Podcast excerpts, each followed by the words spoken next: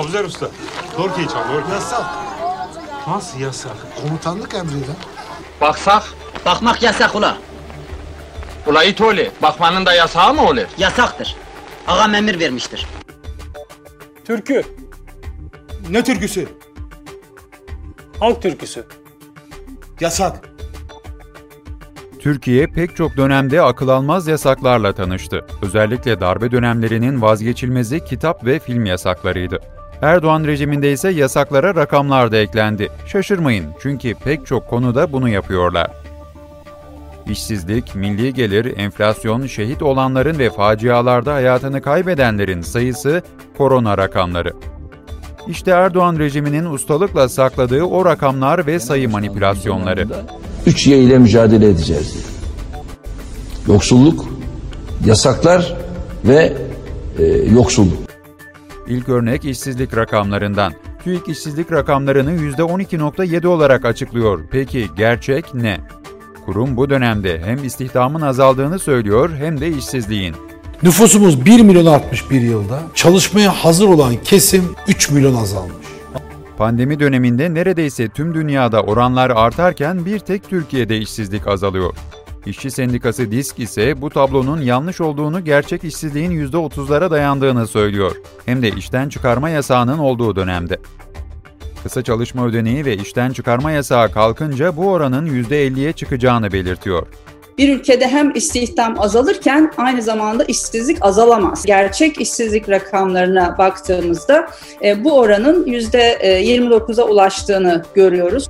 AKP iktidarı ise neredeyse her 6 ayda bir istihdam kampanyası yapsa da tablo sokakta değişmiyor. Genç işsizlik artıyor, rakamlar sadece tabloları süslüyor. Bunun sebebi bizim istihdam oluşturamamış olmamız değildir.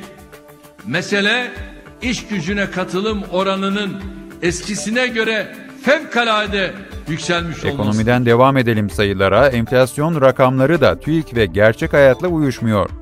TÜİK enflasyon hesaplama sepetine istediğini ekleyip istediğini çıkarabiliyor. Merkez Bankası da sene başında koyduğu %7,5'luk hedefi neredeyse 2 katına çıkmış rakamlara yanılma payı diyor. Mevcut durumda Türkiye maalesef gelişmekte olan ülkeler arasında Arjantin'den sonra en yüksek enflasyona sahip olan ülke. Vatandaşsa geçen yıl aynı tarihte yaptığı alışverişle bu yılki listeyi karşılaştırıyor ve aradaki farkın %50'leri geçtiğini görüyor. Daha da inecek ve enflasyon da inşallah tek haneli rakama inecek 2020'de. Görünen o ki enflasyon rakamlarının aksine pek çok temel gıda maddesine %100 zam yapılmış. Faturalara gelen zamları ise nasıl hesaplanacağını devamlı yenilenen mevzuatlarla gizlemeye çalışıyorlar. Benim canım sıkıldı, beni kimse görmeyecek, ben kayboluyorum deme hakkı yok siyasetin. Neredesin sen? Elektriğe sene başında %11 zam yapılıyor ama aynı miktar tüketiciye %20 zam olarak yansıyor. 150 geliyor, şimdi herhalde 250 falan gelir. Sebebine gelirsek elektrik şirketlerinin temsil, ağırlama ve seyahat gibi keyfi giderlerinin faturalara eklenmesi gece yarısı çıkarılan bir genelgeyle kabul edildi. Güzel ya, kaymaklı ekmek kadayıf, ne olacak? Yeni özelleştirilen elektrik idaresinin patronları 5 yıldızlı otellerde tatil yaparken faturasını vatandaş ödeyecek. Benim sırtımda yiyeceksin, içeceksin, bir de ben sana şekerimilik diyeceğim, olur. Bu ne iş ya? Rakamlar sadece saklanmıyor, bazen de bilerek yüksek gösteriliyor. Bunun çarpıcı örneği milli gelir hesabı. Hükümet bir gecede vatandaşın cebine $2000 koymuş gibi yapabiliyor. Yani hesap içinde hesap var. Cumhurbaşkanlığı hükümet sistemi kararı verildiğinde kişi başına düşen milli gelir Türkiye'de $12.000, $8.000 düştü. Ekonomide ileri mi gittik, geri mi gittik? Peki rakamlarla oynanınca gerçekten de vatandaş zenginleşiyor mu? Sorunun cevabı cüzdanınızda. Her şey var. Marula kadar var. Marul gelmemiş. Daha bir dahaki haftaya gelecek. İşte burada 2023'ün hedefi nedir? $25.000. Atma Recep, din kardeşiyiz. Milyonları ilgilendiren asgari ücret hesabı var bir de. Bu yıl 500 lira zam gelen asgari ücret gerçekten arttı mı? Yoksa yine işin içinde başka bir hesap mı var? 2016 başında net asgari ücret $445 karşılık gelirken 2020'de $390 kadar gerilemişti. son belirlenen asgari ücret değeriyle asgari ücretli 10 dolar daha kaybetti. 2021 yılı için açıklanan asgari ücret 381 dolara karşılık geliyor. Bugüne kadar ne ülkemi sattım, ne mazlumu sattım, ne işçiyi sattım. Asgari ücretlinin 2015'ten bugüne dolar bazında kaybı ise 64 dolar. Kısacası asgari ücret artmış ama her sene azalmış. Ne diyordu affı istenen Müstafi Bakan? Dolarla mı maaş alıyorsunuz? Hayır. Dolar borcunuz mu var? Yok. Dolarla bir işiniz var mı? Ama etkilemiyor mu hayatınızı? Şöyle. Bir de memur maaşları var. Havuz kanallarına baktığınız zaman bir öğretmen 6.000 lira maaş alıyor yazıyor. Haber kanalları en düşük memur maaşı 4.500 lira diyor. Peki haberin altında minnacık, mini minnacık ne yazıyor? Eşi çalışmayan, evli ve 2 çocuklu memurun maaşı bu kadar. Haberlerde bunu gören ev sahipleri kapıya dayanıyor ve "Oo hocam iyi zam aldınız, bizi de artık görürsünüz" diyor.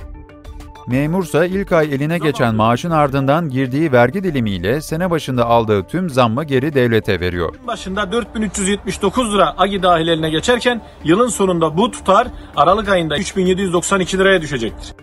Sadece ekonomiyle ilgili rakamlarda değil, başka pek çok meselede de sayılar üzerinden iktidar kendisini aklamaya çalışıyor.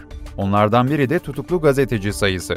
Pek çok meslek örgütüne göre Türkiye hapishanelerinde 100'ün üzerinde gazeteci tutuklu. Türkiye Gazeteciler Sendikası bu sayıyı 62 olarak açıklıyor. Erdoğan rejimine ve AKP çevrelerine göre ise ülkede tutuklu gazeteci yok. Çünkü tutuklandıkları için artık gazeteci değiller. Siz de şu anda gözaltında işte bir tane gazeteci var. Bunu bırakırsanız memnun oluruz. Dedim ki o gazeteci değil, o terörist. O terörist. Gelelim iktidarın rakamlarla manipülasyon yapma konusunda en başarılı olduğu bir başka alana. İstanbul'da seçimi kazandık. Her seçim akşamında tekrarlanan bir senaryoya. Anadolu Ajansı üzerinden seçim sonuçları açıklanırken hep algı yönetimi yapıldı. Pek çok kez ajans kullanılarak AKP'nin oy oranlarını olduğundan yüksek göstererek sandık başındaki sayım atmosferi etkilenmeye çalışıldı. Bunun son örneği İstanbul seçimlerinde yaşandı. Anadolu Ajansı henüz daha bir veri girişi de yapmadı. Tekrar 1 saat 20 dakikadır. Değiştirsin adını. AK Parti Ajansı desin. CHP'nin kazanmış olduğu İstanbul Büyükşehir Belediye Başkanlığı seçimleri ise bir şey olmasa da bir şeyler oldu diyerek iptal edildi. Biz diyoruz ki kesinlikle bir şeyler oldu. Olmamış olsa dahi kesinlikle bir şey oldu diyor. AKP döneminde deprem, sel, şehit, patlama, korona gibi konularda da rakamlarla gerçeğin üzeri örtülmeye çalışıldı. Tüm ülkeler korona sayılarını şeffaf bir şekilde paylaşırken, Sağlık Bakanlığı yaptığı hesaplama yöntemiyle oranları sabitleyebiliyor. Bakan Fahrettin Koca, korona olmuş ama semptom göstermeyenleri saymıyoruz diyerek hesaplamanın nasıl yapıldığını anlatıyor. Vakadan bahsediyoruz. Asemptomatik ve semptomatik. Semptomatik vaka hasta, asemptomatik vaka. Bir başka örnek depremlerden. Depremlerin başta şiddeti olmak üzere kaç vatandaşın öldüğü hep muamma olarak kaldı. 20 katrilyona yakın para harcadık. Utanmadan soruyor. Deprem için topladığınız paraları nereye harcadınız? 644 kişi hayatını kaybetti. 644 vatandaşımız. Dönüyor ki oraya 20 katrilyon lira para harcadık. Ne zaman? 644 kişi öldükten sonra. Soma'da 13 Mayıs 2014'te meydana gelen faciada 301 madencinin öldüğü açıklandı. Sağlık Emekçileri Sendikası Manisa Şubesi ölen işçi sayısının 301 değil 350 olduğu, 9 işçinin sigortasız çalıştırıldığı, 6 taşeron şirketin faaliyet gösterdiği ve işçilerin madenlere tekrar inmesi için baskı yapıldığını açıkladı. Bazı haberlere göre ise sayının 722 olduğu yönündeydi. AKP döneminde 3000'in üzerinde Mehmetçik şehit düştü. Bu sayılarda her zaman gizli kaldı, vatandaş ne kadar şehit verildiğini bir türlü öğrenemedi. Son olarak 27 Şubat 2020'de Rusya'nın gerçekleştirdiği saldırıda 34 askerimizin şehit düştüğü paylaşıldı resmi kurumlarca. İktidarın sözcüsü gibi davranan gazeteci Cem Küçük ise bir canlı yayında "Rusya İdlib'de 60 askerimizi öldürdü, orada Türk askeri olduğunu bilmiyorduk dediler, yalan söylediler ama bir şey yapamadık" ifadelerini kullanarak gerçeği ifşa etmiş oldu.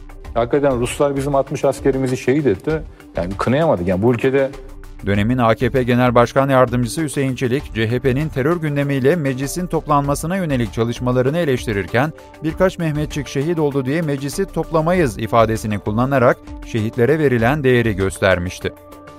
Toplanabilir ama PKK bomba patlattı diye, diğeri bastı diye, şehitleri efendim bize birkaç Mehmet'i şehit etti diye her gün PKK'nın Türkiye'nin gündemini oluşturmasına müsaade etmemeliyiz. Bizim hassasiyetimiz budur. En hassas konularda bu gaflara imza atılırken gerçeklerse rakamlar kullanılarak vatandaştan gizlenmeye çalışıldı.